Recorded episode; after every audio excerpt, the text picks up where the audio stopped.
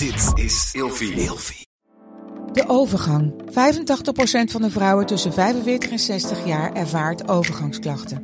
Klachten die kunnen leiden tot een verkeerde diagnose of langdurige arbeidsongeschiktheid. Wat kun je doen als je overgangsklachten ervaart? Hoe maak je dit bespreekbaar op je werk? En als jouw medewerker bij jou komt, wat kun je als werkgever dan doen? Sector Instituut Transport en Logistiek heeft een kennisplatform ontwikkeld waar jij terecht kunt voor tips en adviezen. Wil je hier meer over weten? Kijk dan eens op stl.nl/slash overgang.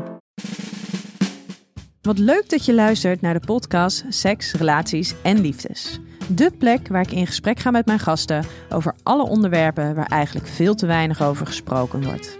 Dus luister, geniet en laat je vooral inspireren. Ja, welkom bij een nieuwe aflevering van Seks, Relaties en Liefdes. Ik ga vandaag uh, in gesprek met Inge Tempel. Zij is seksuoloog en VVS en heeft haar eigen praktijk live. Welkom weer, Inge.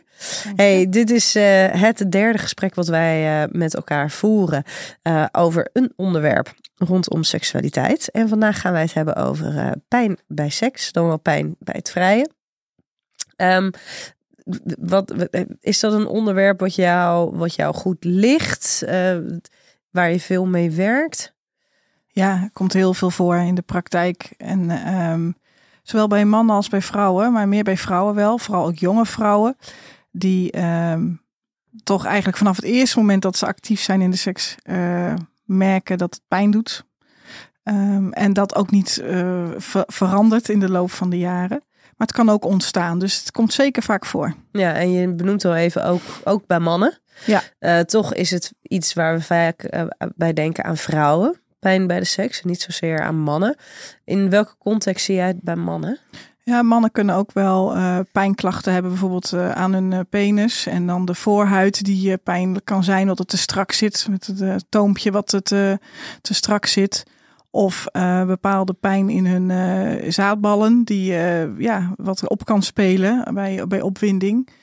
Um, dus ja, in die zin kom je dat ook wel, wel tegen. Ja, ja, en dat is wel bijzonder hè, dat het inderdaad iets is wat we van vrouwen dus, dus een soort van kennen. Um, maar dat het bij mannen nog zo onbesproken is. En dat uh, ik ben opgegroeid als, als dochter van een bekkenfysiotherapeut. Um, maar dat, dat ook bij haar in de praktijk, dat het verbazenswekkend is hoe weinig mannen daar dus komen. Terwijl er zoveel mannen mee geholpen zouden kunnen zijn. Ja, zeker. En uh, bekkentherapie is sowieso ook bij mannen uh, soms ook heel wenselijk als bijvoorbeeld de erectie niet goed, uh, niet goed gaat. Hè? Dus daar spelen die bekkenbodemspieren een ontzettend belangrijke rol. Maar pijn kom je ook zeker wel tegen. Maar wel veel minder ook bij mij in de praktijk dan bij de dames. Ja, nou is het volgens mij ook wel redelijk veilig om te zeggen dat het bij vrouwen um, ook vaker voorkomt. Dus dat het ook gewoon een grotere groep is. Maar ik vraag me dan af of er niet gewoon veel meer mannen zijn met pijnklachten bij seks, maar die er dus gewoon niet mee uh, naar een therapeut durven te gaan. Nee, dat weet ik ook niet. Of ze wel naar de huisarts, eh, dat de huisarts ze wel ziet hoor. Ik heb geen idee eigenlijk. of dat ze er überhaupt geen melding van nee, durven precies. te maken. Zou ik ook niet zo, uh, zo durven hmm. zeggen. Nee. Hey, uh, pijn bij seks. Het is belangrijk dat we, als we het hebben over pijn bij seks, pijn bij het vrije, dat er verschillende soorten pijn zijn. We hebben oppervlakkige pijn, inwendige pijn. Zelfs in het inwendige kunnen er verschillen zijn in, in hoe diep de pijn is. Maar um, ook verschillende momenten waarop het pijn kan doen. Voor sommige mensen heeft het altijd al pijn gedaan. Voor anderen sinds vervelende ervaringen. Of eigenlijk zonder duidelijk beginpunt.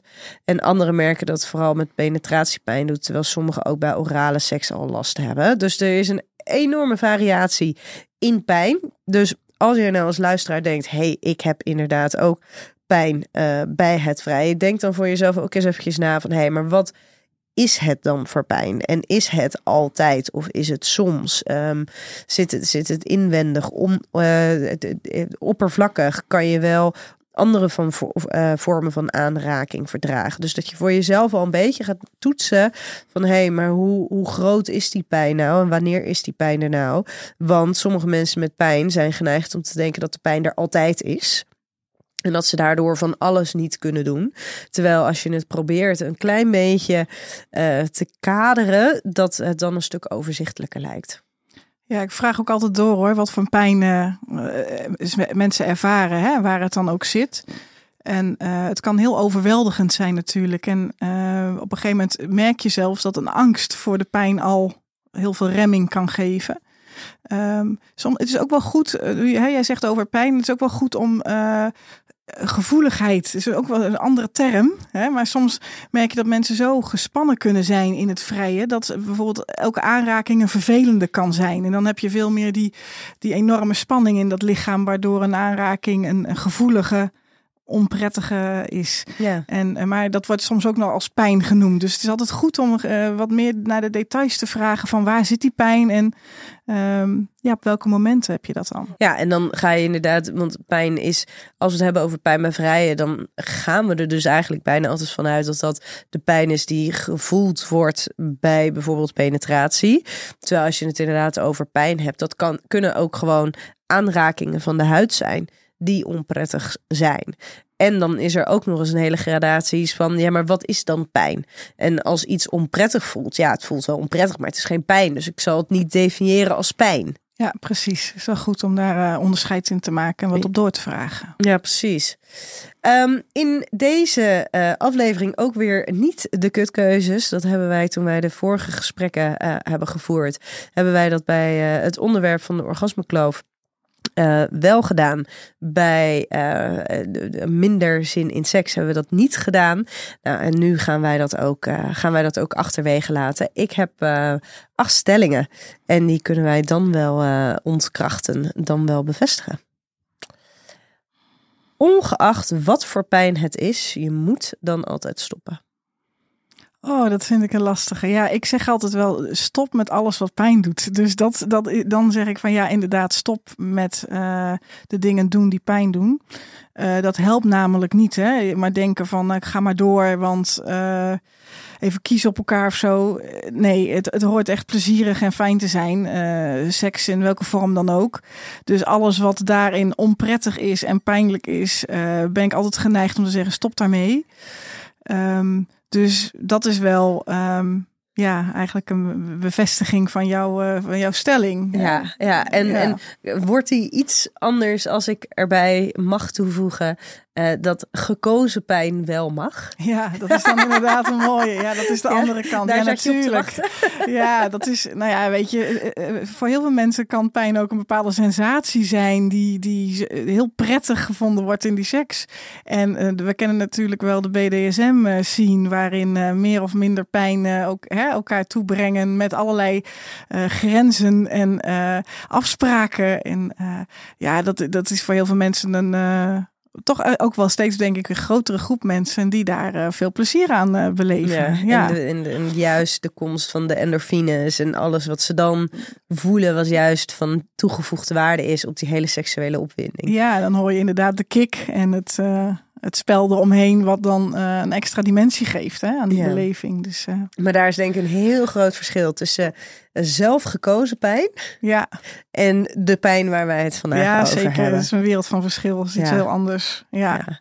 Maar dat is inderdaad het, het weten dat je mag stoppen. Dat betekent dus bij, bij pijn Um, dat betekent dus dat je ook ergens moet weten dat pijn niet de norm is. En als jij dus denkt, ja, maar pijn, dat, dat hoort erbij. En pijn is iets wat er altijd al is geweest. Denk dat je ook veel snel, minder snel geneigd bent om dus een grens aan te geven. En te zeggen, we moeten nu stoppen. Ja, de boodschap die ik, uh, die ik altijd geef en die voor sommige mensen echt zo nieuw is, is dat seks geen pijn hoort te doen dan, dan zie je soms echt monden openvallen. Dat je, hè, omdat ze het echt niet kennen, dat het iets prettigs is. Ja. En dat het zonder pijn uh, kan verlopen.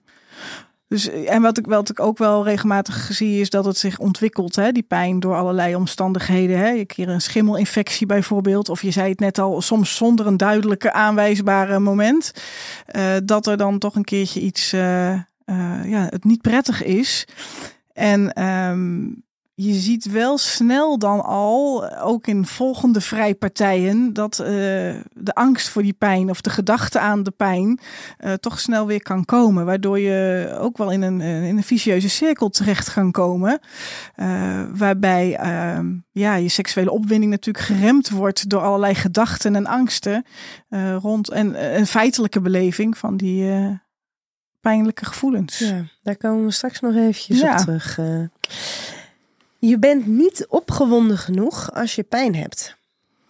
Eh, heeft wel veelal met elkaar te maken. Een stukje ontspanning is belangrijk, maar ook seksueel opgewonden zijn. En seksuele opwinding, dat zorgt er eigenlijk voor dat je lichaam ehm, in, een, in, een, in een situatie komt waarbij je voldoende eh, vochtig wordt, bijvoorbeeld bij, bij vrouwen of eh, bij mannen ook een stukje ehm, eh, ontspanning daarin brengen.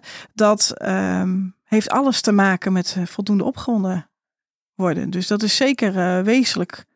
En eh, ook goed weten dus waar je zelf dan opgewonden van raakt.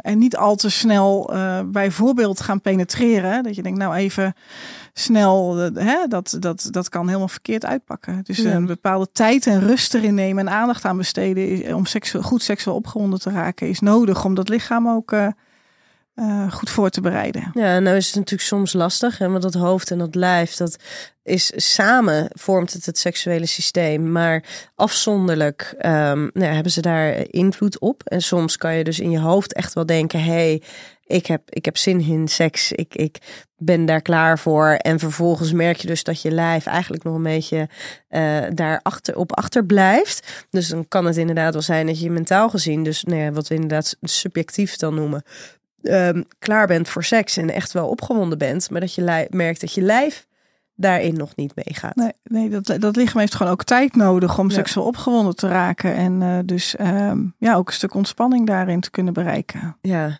en wat ik denk ook wel, als jij, eh, als er meerdere pijnsituaties zijn geweest, dus onprettige situaties, kan ik me misschien ook wel ergens voorstellen dat je ehm, echt wel opgewonden bent in de aanloop er naartoe en denkt, ja, dit is echt wel iets wat ik wil, maar dat op het moment dat het daadwerkelijk gebeurt, dat je lijf toch een andere reactie vertoont. Ja, en met gebeuren bedoel je dan ook soms het moment van penetreren Ja. bijvoorbeeld. Hè? Ja. Want dat is wat je heel vaak ziet, dat eh, het vrije, eh, het eerste stuk van het vrije, dat het helemaal natuurlijk en helemaal fijn en op, hè, leuk is en opgewonden is. En dat je dus wel echt het gevoel hebt, Echt. ik ben gewo- gewoon echt opgewonden. Ja, ja, en ik ben er, ben er klaar voor. En dan juist op het moment dat er dan gepenetreerd gaat worden, dan eh, gebeurt er dus toch wel iets wat met veelal wel met angst ook te maken Ja. heeft. Maar niet dus en ook weer vaak niet dat je dus niet voldoende opgewonden bent. Nee. Maar inderdaad, Ja, ja, gekoppeld aan dat moment van bijvoorbeeld penetreren. Dat eerdere moment van het, pijn, het pijnlijke stuk.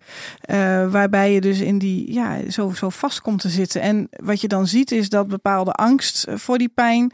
eh, dus ook je lichaam doen aanspannen. En niet altijd bewust hoor. Maar we hebben het dan, hè, jij bent dan dochter van een bekkenbodemtherapeut. maar dat is wel een wezenlijk onderdeel ook in, die, in, in de seks. Hè? Bekken, de, onze bekkenbodem, zowel bij de- mannen als bij vrouwen. het, Ja, daar het ook allerlei emoties in opgeslagen, hè, zeggen ze altijd. Eh, maar die bekkenbodem die reageert soms bewust, maar soms eigenlijk meestal niet bewust met bepaalde eh, toename van spanning. Wat, wat niet helpend is in die seksuele opwinding. En dus ook de opening van je vulva bijvoorbeeld, van je vagina, moet ik zeggen, eh, kan, kan vernauwen. Ehm, dan de volgende. De angst voor de pijn houdt de pijn in stand. Ja, ja, dat is wel de cirkel waar je snel in, eh, in terechtkomt. Eh, de gedachte aan iets wat straks pijn gaat doen. Ehm, het dus ook eh, beseffen van ja, waarom zou ik hiermee bezig gaan? Want straks gaat het pijn doen. Dus ehm, ja, de- die gedachten kunnen zo sterk zijn. Dat kan zo'n remmende in- invloed hebben op gewoon überhaupt het genieten en het seksueel opgewonden raken. Ja. Dat is een, ja, dat is zeker een één op één met elkaar gerelateerd. En wat we, wat we met angst is het lastige. Hè? Met angst zijn we meestal geneigd om het uit de weg te gaan. Hè? Het, het, het te vermijden waar we angstig voor zijn. Dus op een gegeven moment dan, dan zie je ook dat die seks gewoon niet meer op de agenda staat. Want waarom zou je eh, zin hebben bijvoorbeeld in iets wat pijn doet? Ehm, dus ja, het, het gaat veel verder op een gegeven moment dat er ook niet, haast niet meer gevreden wordt. Omdat er dus die angst is voor die pijn. Ja, en als je dan kijkt naar wat, wat er met je lijf gebeurt in, een, in, in elke andere situatie waarin je angstig bent, je gaat wat aanspannen. Je spieren spannen zich aan. Als je dan je huid wordt aangeraakt, dat voelt al niet meer helemaal lekker. Ehm, de- zeker ook de, de, de spanning in je bekkenboonspieren, dat, dat neemt gewoon eh, toe.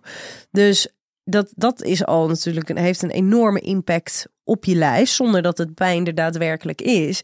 En als je dan ook nog eens kijkt naar wat ehm, pijn en de gedachte aan pijn, de angst van pijn, het anticiperen op pijn, wat dat weer voor effect heeft op je lijf en hoe je hersenen daarop reageren in je lijf, ja, dan is het bijna onmogelijk om nog enige vorm van ontspanning te genieten en gewoon contact te maken met je lijf, die opwinding te voelen. Dat, dat, nou ja, dat lijkt als onmogelijk. En dat is misschien zelfs wel onmogelijk op zo'n moment. Ja, precies. En daarom is het ook, hè, daar begonnen we ook mee vandaag. Van het, het, het stoppen met alles wat pijn doet, is eigenlijk dan het enige wat je kan doen. Zodat je weer kan gaan kijken van, maar wat is nou wel lekker? En wat is nou wel ehm, fijn? Iets waar je naar uit kan kijken. Om van daaruit weer uh, ja, het, het, het leuk te gaan vinden. Ja. In plaats van maar doorgaan met alles wat uh, zo'n negatief effect uh, heeft op, op je gehele uh, lichaam. En ja, seks is eigenlijk alles wat met je lichaam te maken heeft. En, en op het moment dat je kop daarin vooral de overhand gaat, gaat nemen, ja, dan ben je al niet meer in staat om te voelen en te genieten. En het bijzondere is vaak dat als mensen dan komen, die, uh, die zeggen dan dat ze, dat ze zelf ook al dingen hebben geprobeerd. Dat ze er zelf ook al mee bezig zijn geweest. Om in te proberen die pijn minder te maken. Terwijl eh, je bent dan continu nog steeds met die pijn bezig. Want je bent continu aan het monitoren. Doet het pijn? Gaat het? En sowieso gaat dus, hè, zeker op het moment dat er pijn is, ja, dat, dat regeert eigenlijk die hele seksuele relatie. Terwijl wat, je, wat, je, wat heel helpend kan zijn voor mensen die dus pijn ervaren bij de seks, is dus de focus af te halen van de pijn. En te gaan kijken, oké, maar wat kan er allemaal nog wel? Welke aanrakingen zijn fijn, zijn lekker, zijn opwindend, zijn, uh, zijn, zijn comfortabel, zijn aanrakingen waarbij ik niet met die pijn geassocieerd word. En als je dat op die manier bewust gaat doen, dus inderdaad je zegt, hé, hey, we stoppen met alles wat pijn doet, maar we gaan daar niet de focus op leggen. Nee, we gaan vooral focussen op dus alles wat wel kan. Ja. En dan is er ineens een veel breder repertoire mogelijk. Ja, en daar moet je inderdaad wel, dat moet je gewoon naast elkaar gaan zetten. Hè? Van nou, dat dan niet, maar wat dan wel? Ja. En dat, dat, dat wat wel, dat wordt nog wel eens vergeten. Want dan wordt het eigenlijk steeds een minder mogelijk, lijkt het. Van dat kan niet en dat niet en dat moeten we afstrepen. Maar er is natuurlijk nog ontzettend veel wel te uh, vorm te geven. En daar ook aandacht aan te besteden ja. en te ontdekken. En soms is dat dus weer therapeutisch wordt die dan weer uitdagender als er dus stellen komen Waarbij dat dus wel heel goed gaat. Dus dat die vanuit zichzelf al, ja, nee, dat stukje penetratie bijvoorbeeld, dat kan niet. Maar we hebben wel al een heleboel andere dingen uh, in ons repertoire zitten, wat heel erg fijn zit. Dan merk je dus ook dat het therapeutisch gezien vaak nog wat lastiger is om dat uh, stapje te maken naar, hey, hoe gaan we dan met die pijn bij penetratie om? Uh, omdat ze wel al in staat zijn om van seks te genieten. En dat daarin te ontspannen en elkaar daarin te vertrouwen. Terwijl dat iets is wat heel veel mensen die pijn ervaren bij seks al niet meer kunnen. Nee, het is dus heel positief als je van een heleboel andere dingen wel kan genieten ja, en een bepaald onderdeel dan niet. Dat maakt het ook wel weer heel makkelijker, wat makkelijker, omdat je heel gefocust kan zijn op dat stukje dan te bereiken. Bijvoorbeeld iets inbrengen in je vagina zonder dat het pijn doet, bijvoorbeeld. Hè? Um, dat je daar heel specifiek op kan gaan focussen. Wat ik wel heel vaak zie is als je zo bezig bent met uh, zonder pijn iets inbrengen in je vagina, dat het zo geoefend wordt, zo daarop gericht is, dat elk plezier daarin dan weer verdwijnt. Ja. Dus ik, ik heb echt wel dat, dat mensen zo, uh, of, uh, zo bezig waren met dat voor elkaar krijgen. Toen lukte het ook om iets zonder pijn in de vagina te brengen. En vervolgens hadden ze helemaal geen zin meer om te vrijen. Nee, maar dat is echt die balans daarin zoeken tussen um, seks leuk houden of überhaupt seks weer leuk gaan vinden. Maar wel op een, nou ja, nou ja, een, een, niet zo sexy manier ermee bezig zijn. Namelijk bijvoorbeeld door oefeningen te doen met pelottes of iets. Om inderdaad weer wat in die, in die vagina te krijgen. Dus het is zo lastig om daar de balans in te zoeken. Dat het en leuk en fijn blijft, maar toch ook een doel dient. Ja, en ik heb wel, uh, ik, ik maak wel onderscheid tussen het oefenen met die pelottes die je net noemt En daarnaast het samen vrij en het leuk hebben. Dus ik probeer dat echt los van elkaar als, eh, als twee items te, te beschouwen. En niet dat dat geïntegreerd wordt. Dus dat je niet Ja. in het leuke samen zijn dan moet gaan. Nee, Met die ene is gewoon, moet gaan is gewoon een agendapuntje. Precies. En het andere is gewoon het Ja, relationele stuk. net zoals je door je enkel bent gegaan en je moet weer even met, met, met revalideren, met je, hè, of met je, met je knie of zo. Dat je dat gaat oefenen weer, het goede bewegen, het krachttraining en hè, ontspanning daarin. En eh, daarnaast het plezier. eh, dus dat is wel heel wezenlijk Ja. om dat los van elkaar te houden. Je hersenen registreren stimulatie eerder als pijn als je eenmaal ervaringen hebt met pijn.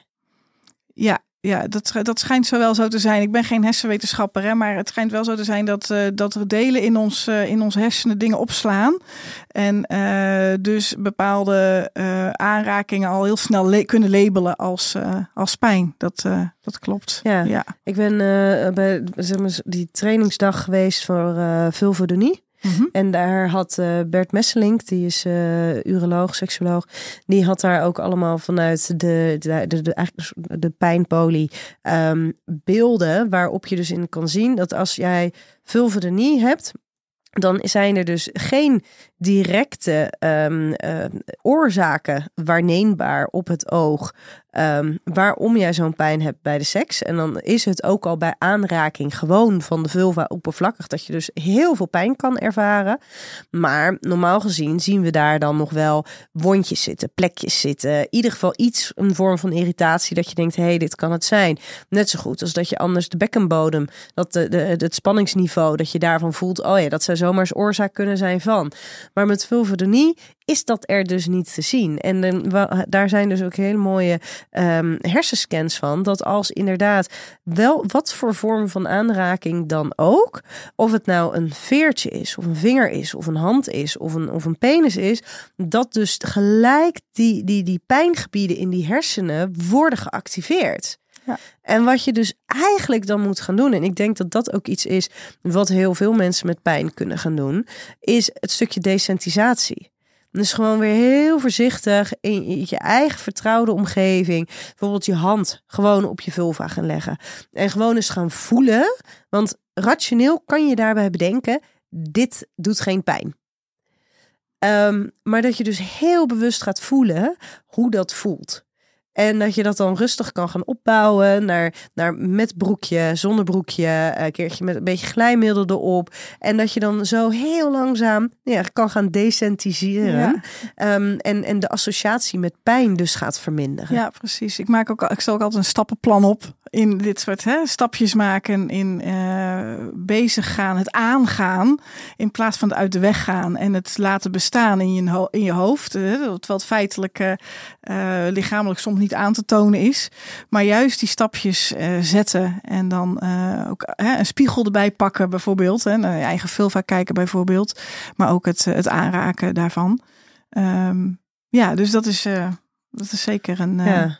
Belangrijke manier om hiermee om te kunnen gaan. Maar het is dus bizar dat je dus je hersenen, dat, en dat helpt natuurlijk helemaal niet mee. Dat je hersenen het al registreren als zijnde pijn, Nee, terwijl het dus helemaal geen onprettige aanraking hoeft te zijn. nee, nee. En dat is ook iets wat, wat we bekkenbodemtherapeut veel mee kan, eh, kan doen, eh, hoor ik wel zo in die behandelingen. Hè? Om dan toch te zien van oké, maar dit is nu feitelijk niet, maar dat is wat je aan verbindingen hebt gelegd en, en labels hebt geplakt. Ja. Ja. Als je pijn hebt, doet je partner iets verkeerd. Nee, ik zou dat niet bij een partner eh, willen neerleggen. Het kan natuurlijk wel zo zijn dat op het moment dat je maar doorgaat, ondanks de pijn, en, je, en, en, en toch je kiezen op elkaar zet en jarenlang doorvrijt met pijn. Dat kom ik echt tegen hoor. Dat is bizar om, eh, om soms te horen dat in, eh, in een relatie een van de partners, en in dit geval was dat dan, hè, als het stel wat ik aanhaal nu, al jaren pijn hebben. Eh, vervolgens eh, gewoon het idee hebben, op de opvatting hebben, ja, ik moet toch maar er doorheen, want het hoort erbij. En, eh, en mijn partner die verwacht dat van mij. Ja, dan kan je het wel op de. Op een gegeven moment zitten dan. Ik heb eigenlijk tot, tot nu toe zelden gehad dat een partner zijn. dat, dat iemand de ander pijn wil doen. Dat is niet de opzet. Dus het ligt daar niet, niet aan. Sterker nog, daarin zit vaak ook eh, de complexiteit dat het zo lang kan voortbestaan. Omdat de partner dus meegaat in het vermijdende gedrag als het ware. Ja. Omdat hij niet wil dat die partner pijn krijgt. Dus die denkt, ik, ik doe helemaal niks. Nee, ja, dat is de andere kant ervan. Dat je dus inderdaad op een gegeven moment niks meer onderneemt met z'n tweeën. En allebei in die vermijding gaat zitten. Ja. Ehm, en dat is. Maar, maar het, eh, ik, ik, wat nogmaals, die- er is zelden iemand die de ander met opzet pijn wil doen. Dat is niet. eh, maar ik heb het wel eens meegemaakt dat er maar gewoon jarenlang doorgevreden werd met penetratie. Terwijl er dus feitelijk wel echt een aandoening aan de schaamlippen waren. Eh lichensclerosis. Ah, ja. En ja, dat is, dat is bizar om dat dan hè, te constateren dat iemand daar zo jarenlang mee rondloopt. En dat de partner dat dus eigenlijk ook gewoon geen boodschap aan heeft gehad. En ook wel aan zijn partner heeft gezien van ja, dit is niet fijn, maar daarin gewoon geen oog voor hebbend.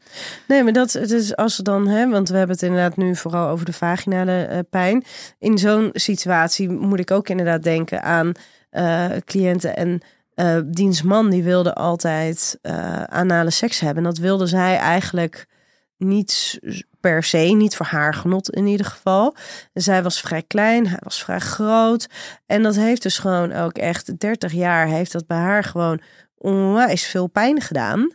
En hij wist dat, maar hij vond dat hij daar recht op had. Ja. Ja, ja.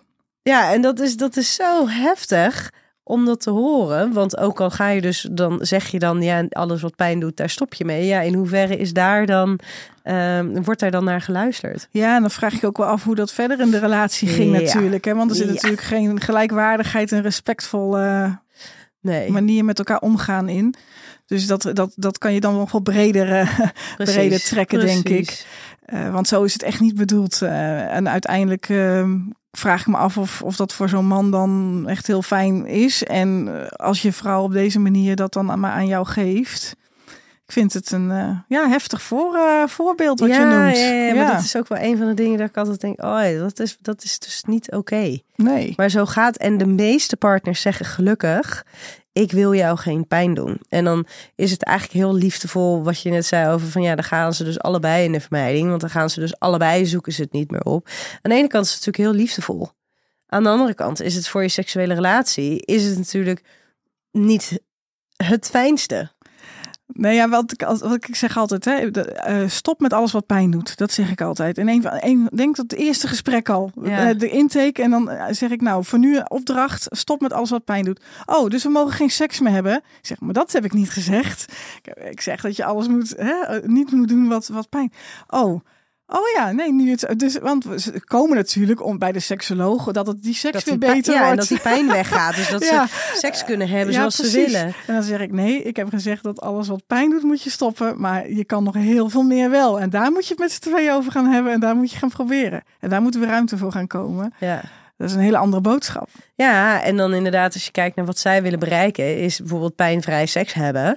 En dan als je dan, d- dat sommige, zeker degenen die heel prestatiegericht zijn, die vinden dat dan bijvoorbeeld lastig. Dat ze op een gegeven moment na een maand of twee, drie nog steeds geen, geen penetratieseks kunnen hebben zonder dat het pijn doet. Maar dat je dan stil gaat staan bij het proces. Namelijk van, ja, maar kijk eens hoe hoeveel diverser het zich nu kleurt, hoeveel meer ontspanning er is, dat je weer opwinding kan ervaren.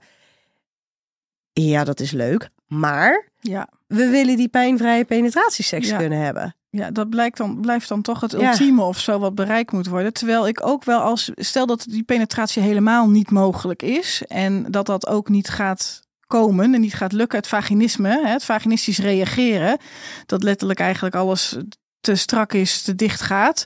Ehm, heb ik ook wel echt behandelingen afgesloten waarbij mensen zeggen: het is niet gelukt, maar we, hebben, we geven ons seksleven een acht of een negen, omdat we zoveel meer plezier eraan beleven nu, nu we het kunnen loslaten. Maar dat is wat je wil. Dat is wat je wil. Ja. En dat is dan, ja, dan, dat dan een deel niet kan, of een, eigenlijk maar een heel klein onderdeel niet kan, en een heleboel dingen wel weer, omdat je daar lekker van kan genieten. Dat is wel dan toch een, eh, ja, een mooi resultaat. Ja. Nou, dan sluit, eh, ik hoor je net al even het woord vaginisme noemen. Als je pijn hebt bij de seks, dan heb je vaginisme. Nee, dat is niet zo. Het is wel zo dat. ehm, kijk, vaginisme, dat betekent dat er niks in de vagina kan. Geen vinger, hè? of geen. Eh, geen tampon. Soms kan dat wel en dan is het situatief. Dan heb je alleen dat, dat de penis niet lukt en wel een eigen vinger. Of de vinger van de partner wel en je eigen vinger niet. Er zijn hele verschillende situaties. Kom je heel veel uh, verschillende situaties in En tegen. het gaat om het onwillekeurig samentrekken van de bekkenbodemspieren. Ja, die, die bekkenbodemspieren die zorgen er dan voor dat het niet goed lukt om iets in die vagina te brengen. Ja. En eh, op het moment dat je dan toch doorduwt, dan doet het pijn. Ja, en wat je daarin vaak ziet, is dat mensen die vaginisme hebben, dat die het dan niet eens proberen, omdat die weten, er gaat niks in. Dus als je kijkt naar vroeg, vroeger, tot een aantal jaar geleden hadden we het woord dyspareunie, wat inderdaad ging over, over pijn bij, bij vrije, pijn bij penetratie. En daartegenover had je vaginisme. Daar waar je dus de dames zag bij, met het pijn bij het vrije, de dyspareunie, die hadden ook veel vaker pijn dan de dames met vaginisme. Want die wisten gewoon, er kan toch niks in. Dus ik hoef dat ook niet op te zoeken. En die konden dus veel ehm, meer zonder angst genieten van Ja. seks. Ja, je ziet ook dat, je zegt het goed, ze, ze genieten er ook vaak wat meer van al. Ja, En het ook eh, veel beter los kunnen laten, dat stuk. En als je die pijn eh, hebt, en vooral ook als je eerder, ook sommige vrouwen die vrijen bijvoorbeeld jarenlang zonder pijn. En dan opeens is het er wel, door allerlei omstandigheden of geen duidelijke oorzaak. Maar dat is ook frustrerend. Want dan denk je, ja, eerder kon het wel en nu niet. en Dan die blijf- spanning zorgt weer voor extra Precies. spanning. En steeds maar weer blijven proberen of het dan nu wel gaat. Sommigen zeggen, nou, ik heb wel een drankje nodig of alcohol. Hè? Een beetje ontspannen. Kijken of dat lukt. Ik heb ook wel de vraag gehad over botox. Om botox in te spuiten, zodat ze het dan daar niet voelden. Nou, dat zijn geen oplossingen. Hè? Nee. Nee. Al kan een lekker wijntje prima zijn Zeker. als dat lukt om even wat meer ontspannen te zijn en dat wat meer die, die, die remmingen los te kunnen laten. En Ja. een wijntje is natuurlijk weer wat anders dan drie flessen. Ehm, maar dat kan absoluut, kan dat wel natuurlijk voor sommige mensen net eventjes. eh, Ja, en soms zie je ook dat een vakantie of vrij zijn ook al kan helpen om wat meer de tijd en de rust erin te hebben. Hè? Dan heeft het dus wel echt te maken met dat het vooral om de tijdsdruk of te weinig eh, aandacht ervoor, te weinig opwinding, dat dat dan mogelijk de onderliggende ja. reden is. ja, of, of te weinig tijd om gewoon lekker in contact te komen met je eigen lijf. Ja. En inderdaad even toe te staan dat het er is. Ja. In plaats van, oh, het moet nu. Ja. Ja. Je moet gewoon meer glijmiddel gebruiken als je pijn hebt. Ja, het helpt wel. Glijmiddel kan wel zeker helpen, maar eh, ehm, is niet de oplossing eh, uiteindelijk. Ehm, nee, het, het, het zit wel wat. Je moet er wel iets meer voor aanpakken. Het is niet alleen maar smeren met eh, allerlei eh, glijmiddel. En toch zijn er een boel vrouwen. Ik denk namelijk echt dat glijmiddel het meest onderschatte product is. Ehm, er zijn een boel vrouwen waarvan ik dan eens vraag als ze pijn bij het vrije hebben. Eh, van maar gebruik je wel eens glijmiddel? Nee, nee, nee. Ik nou, probeer dat dan ook eens. En eh, dan hoef je niet gelijk penetratieseks te hebben, maar gewoon of, hoe dat voelt. En even met je vingers kijken of je dat inbrengen. Nou, en die zeggen, nou, het is niet normaal. Maar dat maakt dus een wereld van verschil. Ja, maar dan zeg je er ook nog iets anders bij, namelijk probeer het eerst zelf eens met je eigen vingers inbrengen en zo. En ik denk dat daar een heel belangrijke stap zit, dat je ook zelf gaat voelen wanneer span ik aan, wanneer ontspan ik, hey, hoe voelt Oeh, dat dit? is nog wel, de, de- wanneer span ik aan, wanneer ontspanning is wel een hele grote stap. Dat is een hele grote stap, maar het is, dat kan je wel voelen als je zelf met je vingers in je vagina gaat. Op het moment dat je eh, dat soort dingen, dat soort stapjes niet zet of dat soort ontdekkingen niet doet, dan blijft het iets wat gekoppeld is aan de penetratie met penis. Maar dan sla je al die voorstapjes rondom het met glijmiddel gaan aanraken, hand erop, rond de opening voelen hoe het hoe het voelt. kan dat ook, zijn- als je dat met je dat rond de opening voelen, kan ook altijd heel fijn zijn om dat zelf met een vibratortje te doen. Ja. Omdat het natuurlijk trillend is, dan wordt een soort van massage effect. Omdat sommige mensen dat met hun eigen vingers toch niet helemaal soort van lekker vinden voelen of zo. Nee, maar het onderliggende zelf daar controle over hebben, op welke manier je dat dan ook doet, is wel belangrijke eerste stappen zijn dat. Hè, zelf controle voelen van, hey, als ik het zo doe, zo doe, dan gaat het wel prima eigenlijk. Ja. In plaats van heel veel smeren met glijmiddel en dan toch penetreren, want dan sla je ook weer een heel veel over. Dus het is wel mooi dat je het zegt, die, die, dat glijmiddel, dat is ook zeker eh, belangrijk. Ehm, je ziet ook wel dat door die extra spanning in die spieren, hè, die bekkenbodemspieren, dan wordt ook de lubricatie of het vochtig worden van de vulva wel geremd ook, omdat de doorbloeding niet meer goed is. Dus dan heb je ook wel extra glijmiddel nodig om dat weer wat uh, aan te vullen. Ja. Uh, maar uiteindelijk gaat het natuurlijk wel om op de lange termijn om te kijken van wat kan ik zelf hier nu in doen uh, rondom wat meer ontspannen zijn en stapje voor stapje daar ja, richting uiteindelijk bijvoorbeeld ja. de penis te gaan. Ja. ja. Hey, en dan heb ik nog een, een, een laatste, die is net ook al even kort voorbij gekomen. Een bekkenfysiotherapeut is altijd nodig als je pijn bij de seks hebt. Um, eigenlijk durf ik wel ja te zeggen. En eh, dat komt omdat ik het wel altijd opper naast de gesprekken bij de seksoloog. Um, ik, ik kan uitleggen over angst voor pijn. Ik kan uitleggen hoe die vicieuze cirkel in elkaar zit. Ik kan uitleggen hoe seksuele opwinding werkt. Maar feitelijk iets gaan inbrengen en daarmee oefenen om dan ontspannen te blijven, dat kan een bek- en fysiotherapeut als geen ander. En dat is iets waardoor ik altijd samenwerk in dit soort situaties met bek- en fysio's. Ja. Ja, ik ook hoor. Ik doe hem ook altijd als, uh, als parallel traject. Uh, ja, ik weet niet of alle collega's dat zo doen hoor. Ik heb niet de indruk, niet. maar Nee. ik vind het zelf wel heel wezenlijk. Dus uh, ik werk heel graag samen. En dan ook in, met, met uh, toestemming van de cliënt om te kunnen overleggen. Waar zijn we? Wat kan wel? Dat is heel, heel wezenlijk. Ja, of dat je inderdaad dan af en toe even kan zeggen... nou, ga eerst even twee, drie afspraken bij de bekfysio doen. Zien wij elkaar daarna weer. Want dan heb je ook vaak weer wat meer input om Ja. mee te werken. Ja, alles Ja. wat daar dan gebeurt kan je dan weer eh, vertalen in het gesprek. En andersom, hè, de dingen die je bespreekt kan je dan weer verder oefenen bij de fysio. Ja, ja. hey Inger, wij gaan, uh, gaan alweer afronden.